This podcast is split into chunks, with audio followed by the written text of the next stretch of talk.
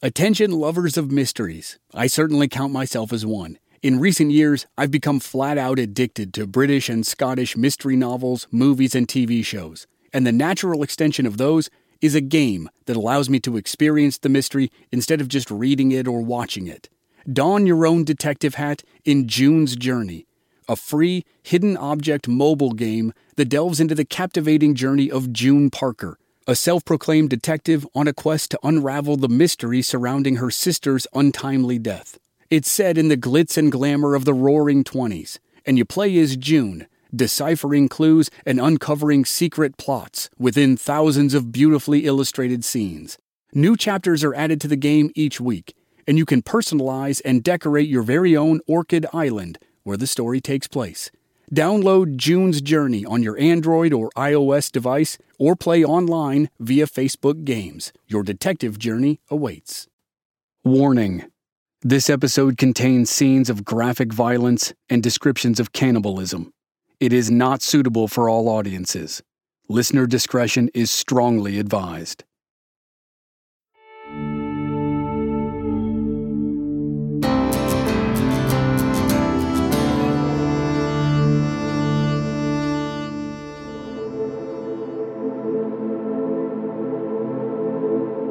On October 28, 1846, James Reed and Walter Heron stumbled into Sutter's Fort in California's Sacramento Valley. Reed had been banished from the wagon train for killing a driver named John Snyder, and Heron had volunteered to travel with him. They were emaciated when they met John Sutter and reunited with Edwin Bryant, William Russell, and Lilburn Boggs. It must have seemed like another lifetime that these men had parted ways before the Hastings cutoff. Bryant was the journalist who was always concerned about the slow pace of travel. Russell was the first captain of the wagon train, and Boggs was the second. As men with no families on the trip, they had traded their wagons for mules, ditched the things they didn't need, and split off from the caravan. They had made it through the mountains and down into the Sacramento Valley, while the wagon train was still mired in the badlands of Nevada. That night, after a proper meal, Reed and Heron heard all the news of California's war with Mexico. John C. Fremont was forming his California Battalion with Kit Carson. Bryant, Russell, Reed, and others saw the writing on the wall and got ahead of things. They drew up a contract offering their services to fight with Fremont and recruit other immigrants to the cause. But Reed added one important stipulation. Before he left to fight, he needed to help his family get through the Sierras. He had managed to squirrel away some cash and transport it all the way to California. He offered it as collateral to John Sutter. In return, Sutter gave him 30 horses, a mule, and food to take on a rescue mission into the mountains. Old friend William McCutcheon offered to go with him, McCutcheon and Charles Stanton had ridden ahead of the wagon train weeks earlier in an effort to find supplies at Sutter's Fort. When they made it to the fort, McCutcheon was sick and couldn't return to the wagon train. Charles Stanton made the return trip with two members of a local Native American tribe. The three men had made it to the caravan, and now they were just a couple days away from being trapped at Truckee Lake on the other side of the Sierras. Sutter assigned two local men to lead Reed and McCutcheon through the snow. They left on November 1st, right before eight days of relentless snowfall pounded the Donner Party on the other side of the mountains. The four men rode through four days of rain before reaching the head of the Bear River. There, they found 18 inches of snow, but no sign of the Reed family or the rest of the Donner Party. But they did find Mr. and Mrs. Curtis from Missouri. The couple had broken away from their wagon train over a disagreement. Now they were holed up in a gap in the Sierras. They had decided to take their chances on wintering there instead of going forward in the unexpectedly early blizzards. The Curtises threw themselves at the mercy of Reed and his group. They were almost out of food. Their oxen had run off, and it was only November 6th. Though Reed and McCutcheon had food with them, they had not eaten since the day before. Rain and sleet had prevented them from making a fire, So when the Curtises offered them a bit of what was in their Dutch oven, they didn't say no. Reed and McCutcheon had to be thinking about the family somewhere over the mountains when they were offered well cooked pieces of the Curtis's dog.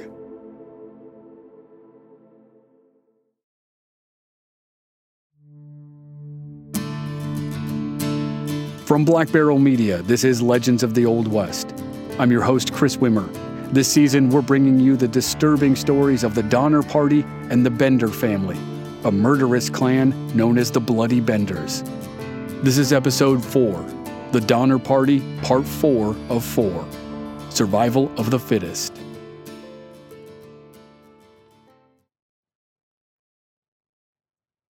On the morning of November 7th, Reed promised the Curtises he would retrieve them on the way back to Sutter's Fort after they'd rescued the Donner Party. Reed, McCutcheon, and the two guides slogged through the snow until dark and then made camp on the mountain. That night, Reed and McCutcheon heard horses neighing. They discovered that the two guides had sneaked away and taken some of their horses with them. It was as if they knew what was in store and decided to save their own lives. Reed and McCutcheon pushed on with their remaining horses and provisions, but the falling snow obliterated any trace of the trail. They struggled to keep moving forward, and eventually it was impossible. At times, only the necks of the horses appeared above the white powder.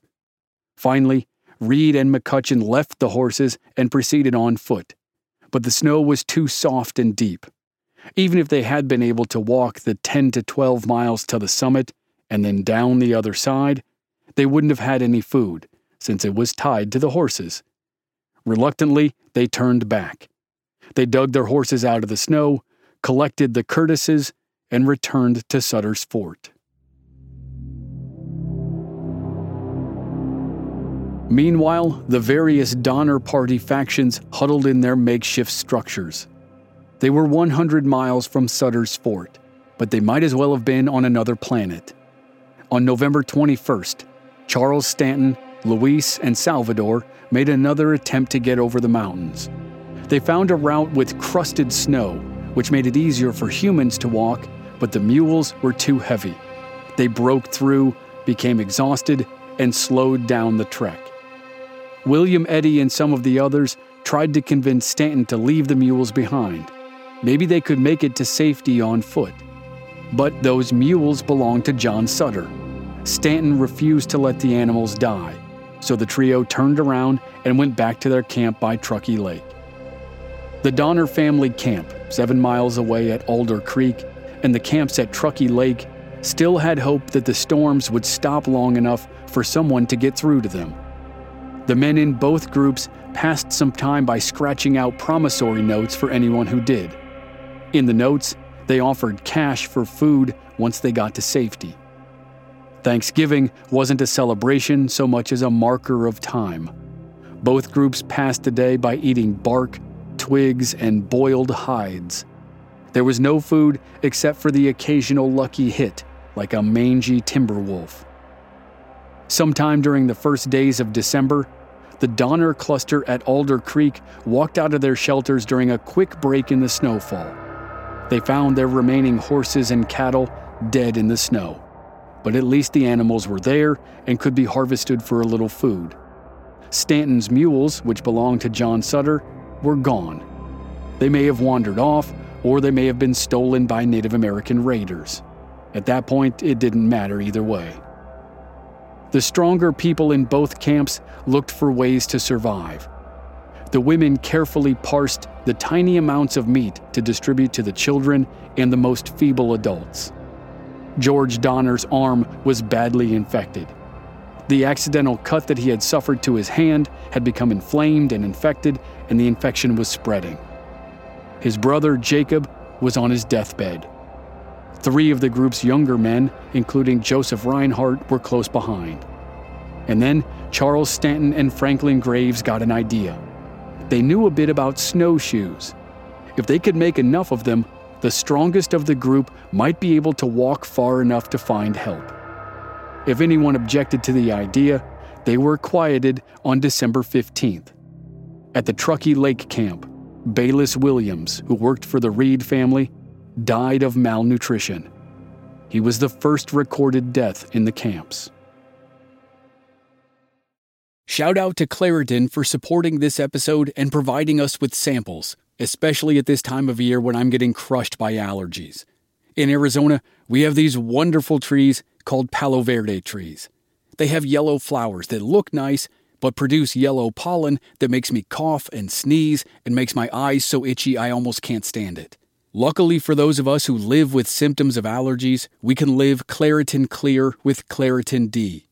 Designed for serious allergy sufferers, Claritin D has two powerful ingredients in just one pill that relieve your allergy symptoms and decongest your nose so you can breathe better. Ready to live life as if you don't have allergies?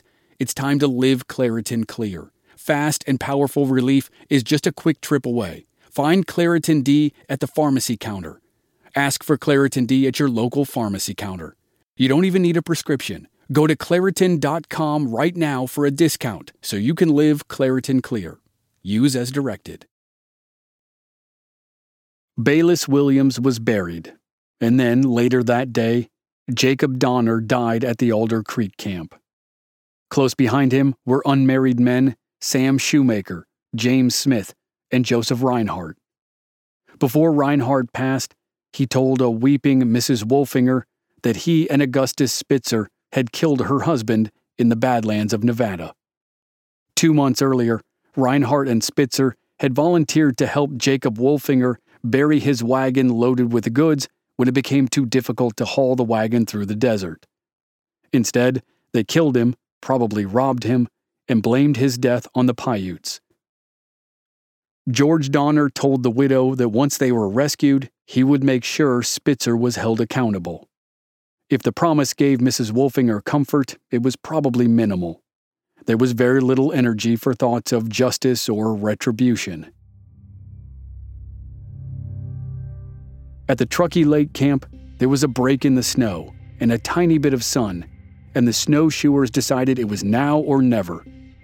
The party that left on the morning of December 16th was composed of 17 men, women, and children. Franklin Graves and William Eddy were the de facto leaders. In addition to members of the Donner Party, there were Luis and Salvador, the men who had helped Charles Stanton return to the wagon train from John Sutter's camp. The group dressed as warmly as possible, with layers of blankets packed on their backs. They took a tiny bit of coffee, a bit of sugar, and about eight pounds of dry, stringy beef.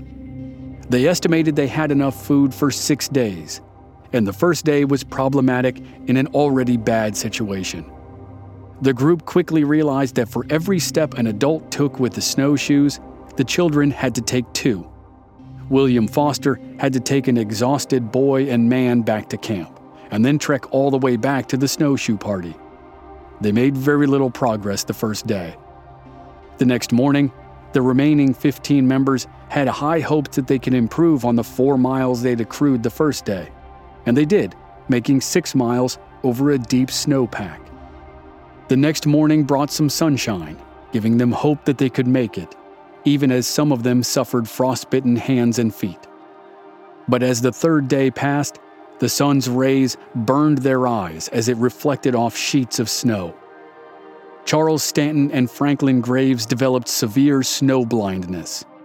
Graves's daughters and son-in-law helped him keep on track somehow and he eventually recovered.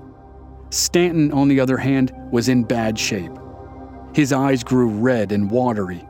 They twitched painfully and uncontrollably and then swelled shut. In addition, he was exhausted. Luis and Salvador took the lead, while Stanton dropped behind. On December 21st, just before the party got moving, Mary Graves, one of Franklin's daughters, noticed Stanton sitting by their smoldering fire, smoking his pipe. She asked him if he was coming with them. Stanton was blind, so he turned toward the sound of her voice. He assured her that he was, but those were the last words anyone heard him say. They moved on, hoping he would catch up. He never did, and now they were down to 14. Mary later recalled that on December 24, 1846, they were delirious. They had been gone from their camps for eight days and without food for three. Some people wanted to go back. Luis and Salvador wanted to keep moving forward. Mary said she wanted to keep going too because she couldn't bear to go back and hear the cries of her starving brothers and sisters. While the snowshoe party debated their options, their companions and families back at the camps continued to suffer. Patrick Breen started to keep a diary that month, in which he recorded the day to day misery of the lake camp. The miseries mirrored those at the Alder Creek camp. In essence, every minute was spent thinking about or searching for food. Eliza Donner, the three year old child of George and Tamsen Donner, later said that they captured and ate little field mice that crept into the camp. They cut pieces of beef hides, scraped them, and boiled them until they were the consistency of glue and swallowed it as best they could. Bones that had already had their marrow sucked out were burned and eaten. They chewed on twigs of pine just to have something to chew. And they prayed that the snowshoe party had been successful and was bringing help back from California.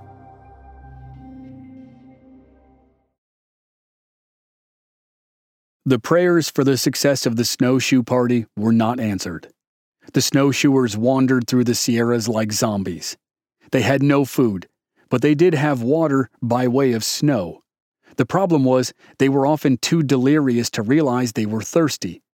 Also, eating the snow instead of drinking it lowers the core body temperature, something they didn't know. Every time they ate a handful of snow, their body temperatures dropped a little bit and their bodies shut down a little more. All of them knew the end was near, and it was a man named Patrick Dolan who first spoke the unthinkable. He suggested they draw lots to see who should offer themselves up as a sacrifice for the others. William Eddy quickly agreed, but some of the others demurred. William Foster was totally opposed, at least to the part about how they should pick the person. Eddy then had an idea. What if two of the men in the group drew lots, faced off in a duel, and shot it out? No one liked the idea. Instead, they decided to let nature take its course. Weary and confused, they pushed on one painful step at a time. When they camped that night, December 24th, Christmas Eve, they moved as close as they could to the sad little fire they made with green twigs. While sleeping, a man named Antonio flung his arm into the flame. He was so far gone that his nerve endings failed to register any pain. William Eddy quickly shoved him away, but the man's breathing was already in the form of a death rattle. Right after Antonio died, as if to add insult to injury, a storm blew out their tiny fire. Within minutes, Franklin Graves died. Before slipping away, Graves told his two daughters in the group to eat him if they had to. They laid his corpse next to Antonio's and tried to get a few hours of sleep in a makeshift tent of blankets. This required one of them to stay awake and hold a blanket up over them as they huddled in a circle so the snow wouldn't press the blanket down and smother them. A shrieking Patrick Dolan woke them up on Christmas morning. One symptom of hypothermia is that its victims think they're on fire, and that was what happened to Dolan. He tore off all his clothes and kept trying to run away. William Eddy finally calmed him down, and Dolan fell into a deep sleep. He never woke up, and his body was placed next to Antonio and Franklin Graves. Then, William Eddy tried to start a fire using gunpowder for tinder only to have it blow up his powder horn and burn himself and two other women. Finally, after the most recent storm moved on, the snowshoe party took a patch of dried cotton from the lining of a woman's coat and ignited it with a spark from a flintlock rifle. They set fire to a large dead pine tree and got a roaring blaze going. Then, they set down one important rule no one would eat a family member and since no one was related to Patrick Dolan, and he had no ties to anyone back at the camps or anywhere else, he was the first one they ate. The day after Christmas, the snowshoers couldn't look at each other. They didn't think of themselves as monsters. They were merely trying to survive, and they were losing the battle. Lemuel Murphy's condition worsened. He had been declining and acting irrationally, much like Dolan in Dolan's final hours.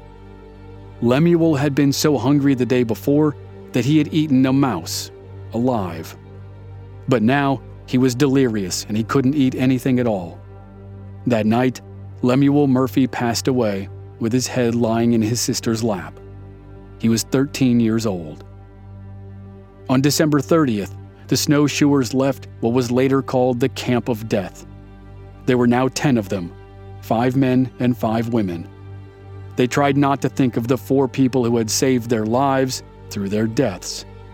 On the last day of 1846, the survivors managed to walk six miles, inching over a steep ridge and carefully crossing snow covered ravines. For a while, blood marked their path because all of their feet were swollen and cracked from frostbite. On New Year's Eve, they ate the last pieces of their friends.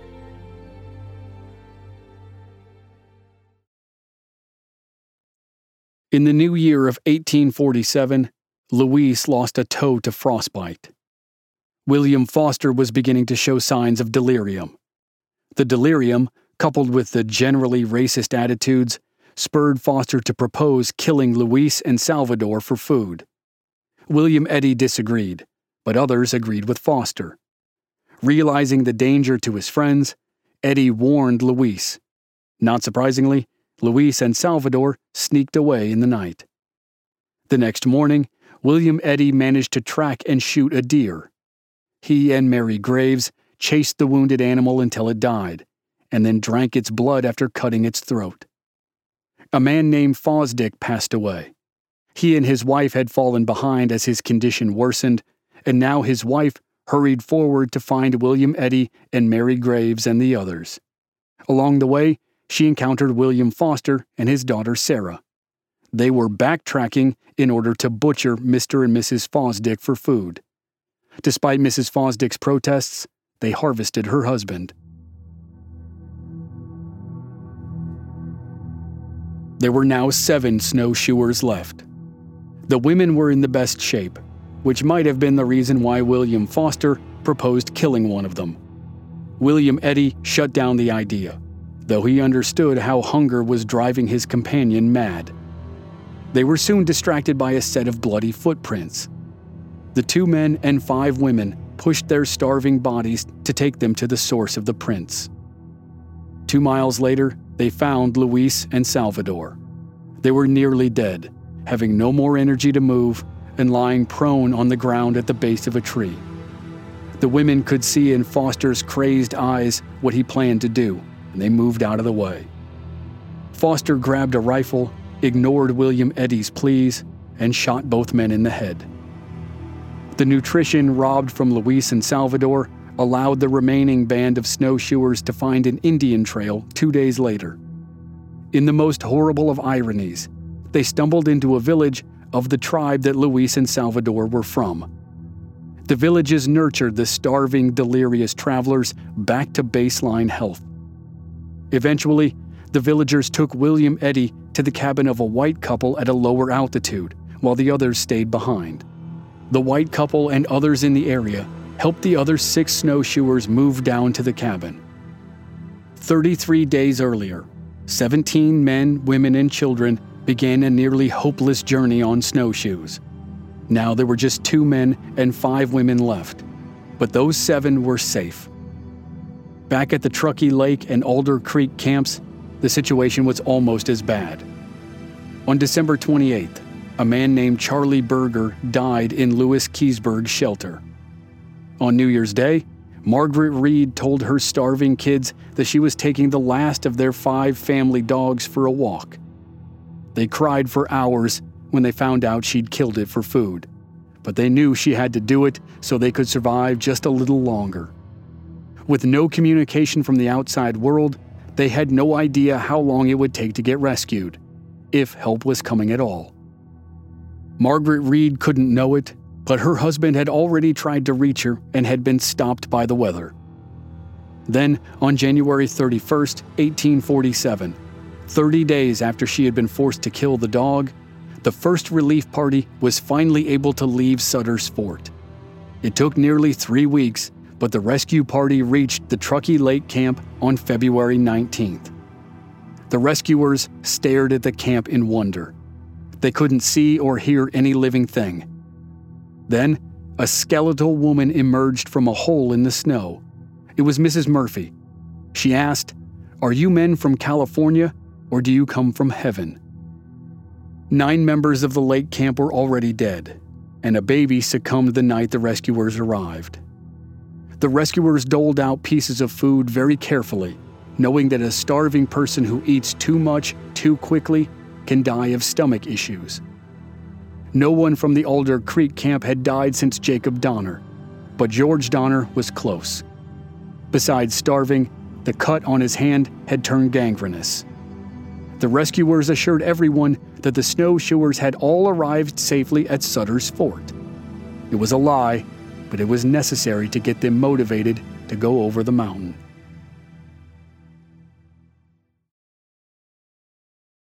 The rescuers visited both camps and picked a total of seven adults and 16 children to make the trip. They began immediately, but a few of the children had to go back because the trek was too hard. Lewis Keseberg's wife tried to make the trip with their small daughter, Ada. Unfortunately, Ada didn't survive, and her mother had to bury her in the snow. Two days later, the group saw 10 men approaching on snowshoes. They carried huge packs on their backs. One was James Reed, who was relieved but somber when he heard that his family was alive. A few miles later, he made it to the Alder Creek site. In the space of just one week, between the departure of the first rescue party and the arrival of the second with James Reed, the situation in the camps had gone from desperate to the worst case scenario.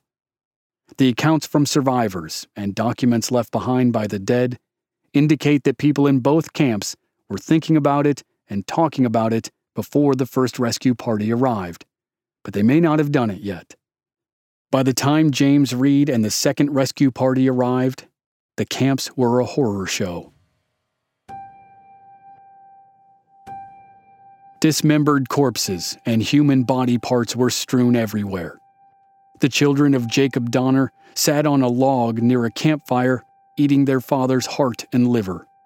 There were bloodstains on their chins, and they completely ignored the rescuers. On the ground around the fire were bits of hair and bone and skin. Their mother vowed she would die before she resorted to eating part of her husband. Reed and the relief party made her as comfortable as possible and continued on. Reed found his two children in the care of the Breen family, and Patrick Breen swore that the kids had done nothing abominable. At the cabin of the Murphy family, the situation was far worse. Mrs. Murphy had essentially gone crazy.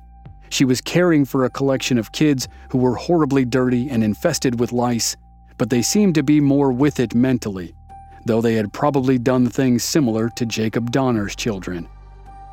Reed discovered the remains of Milton Elliott, his faithful wagon driver. Milt's head and face had not been touched, but the rest of him had. Like the first rescue party, Reed's group distributed food, provided some care for the people who would have to remain in the camps, and collected those who could make it over the mountains. In March, a third rescue party saved 11 people, including nine children. A hero named John Stark carried the children two at a time down the mountain. He saved all nine of them. A fourth and final rescue mission was delayed by a month because of yet another round of blizzards in the Sierras.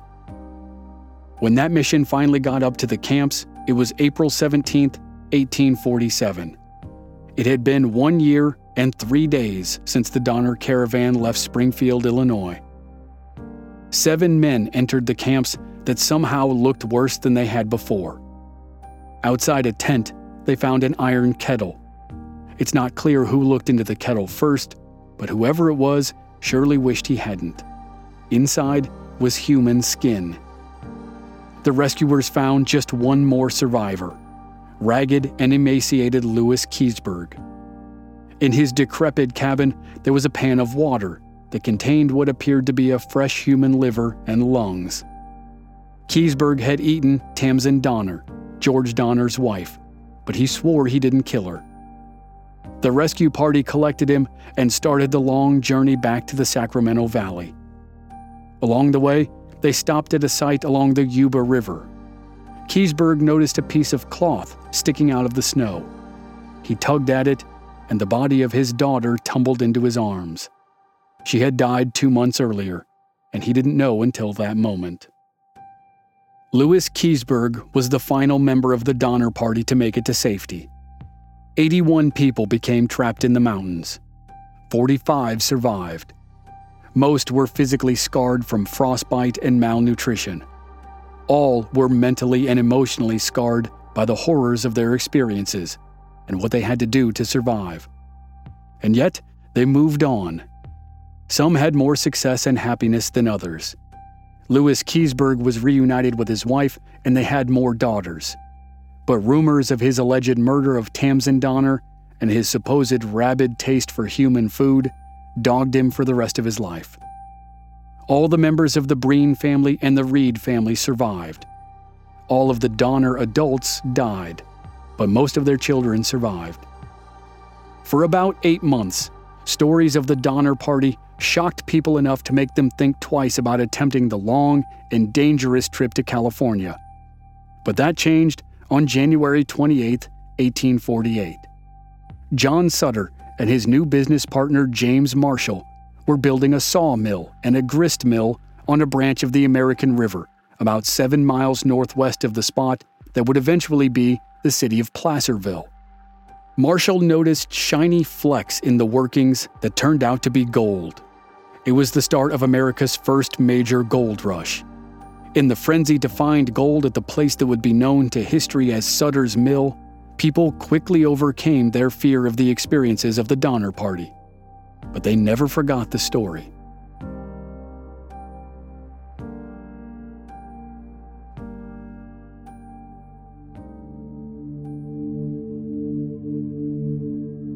Congratulations if you survived the tale of the Donner Party. Next time on Legends of the Old West, it's part one of a two part story about a murderous family on the Kansas prairie who are thought to be some of America's earliest serial killers. Mercifully, there's no cannibalism in that story. The tale of the Bloody Benders begins next week on Legends of the Old West. Members of our Black Barrel Plus program don't have to wait week to week to receive new episodes. They receive the entire season to binge all at once with no commercials, and they also receive exclusive bonus episodes. Sign up now through the link in the show notes or on our website, blackbarrelmedia.com. This series was researched and written by Julia Bricklin. Original music by Rob Valier. I'm your host and producer, Chris Wimmer. If you enjoyed the show, please leave us a rating and a review on Apple Podcasts or wherever you're listening. Check out our website, blackbarrelmedia.com, for more details and join us on social media. We're at Old West Podcast on Facebook, Instagram, and Twitter. And all our episodes are available on YouTube. Just search for Legends of the Old West Podcast. Thanks for listening.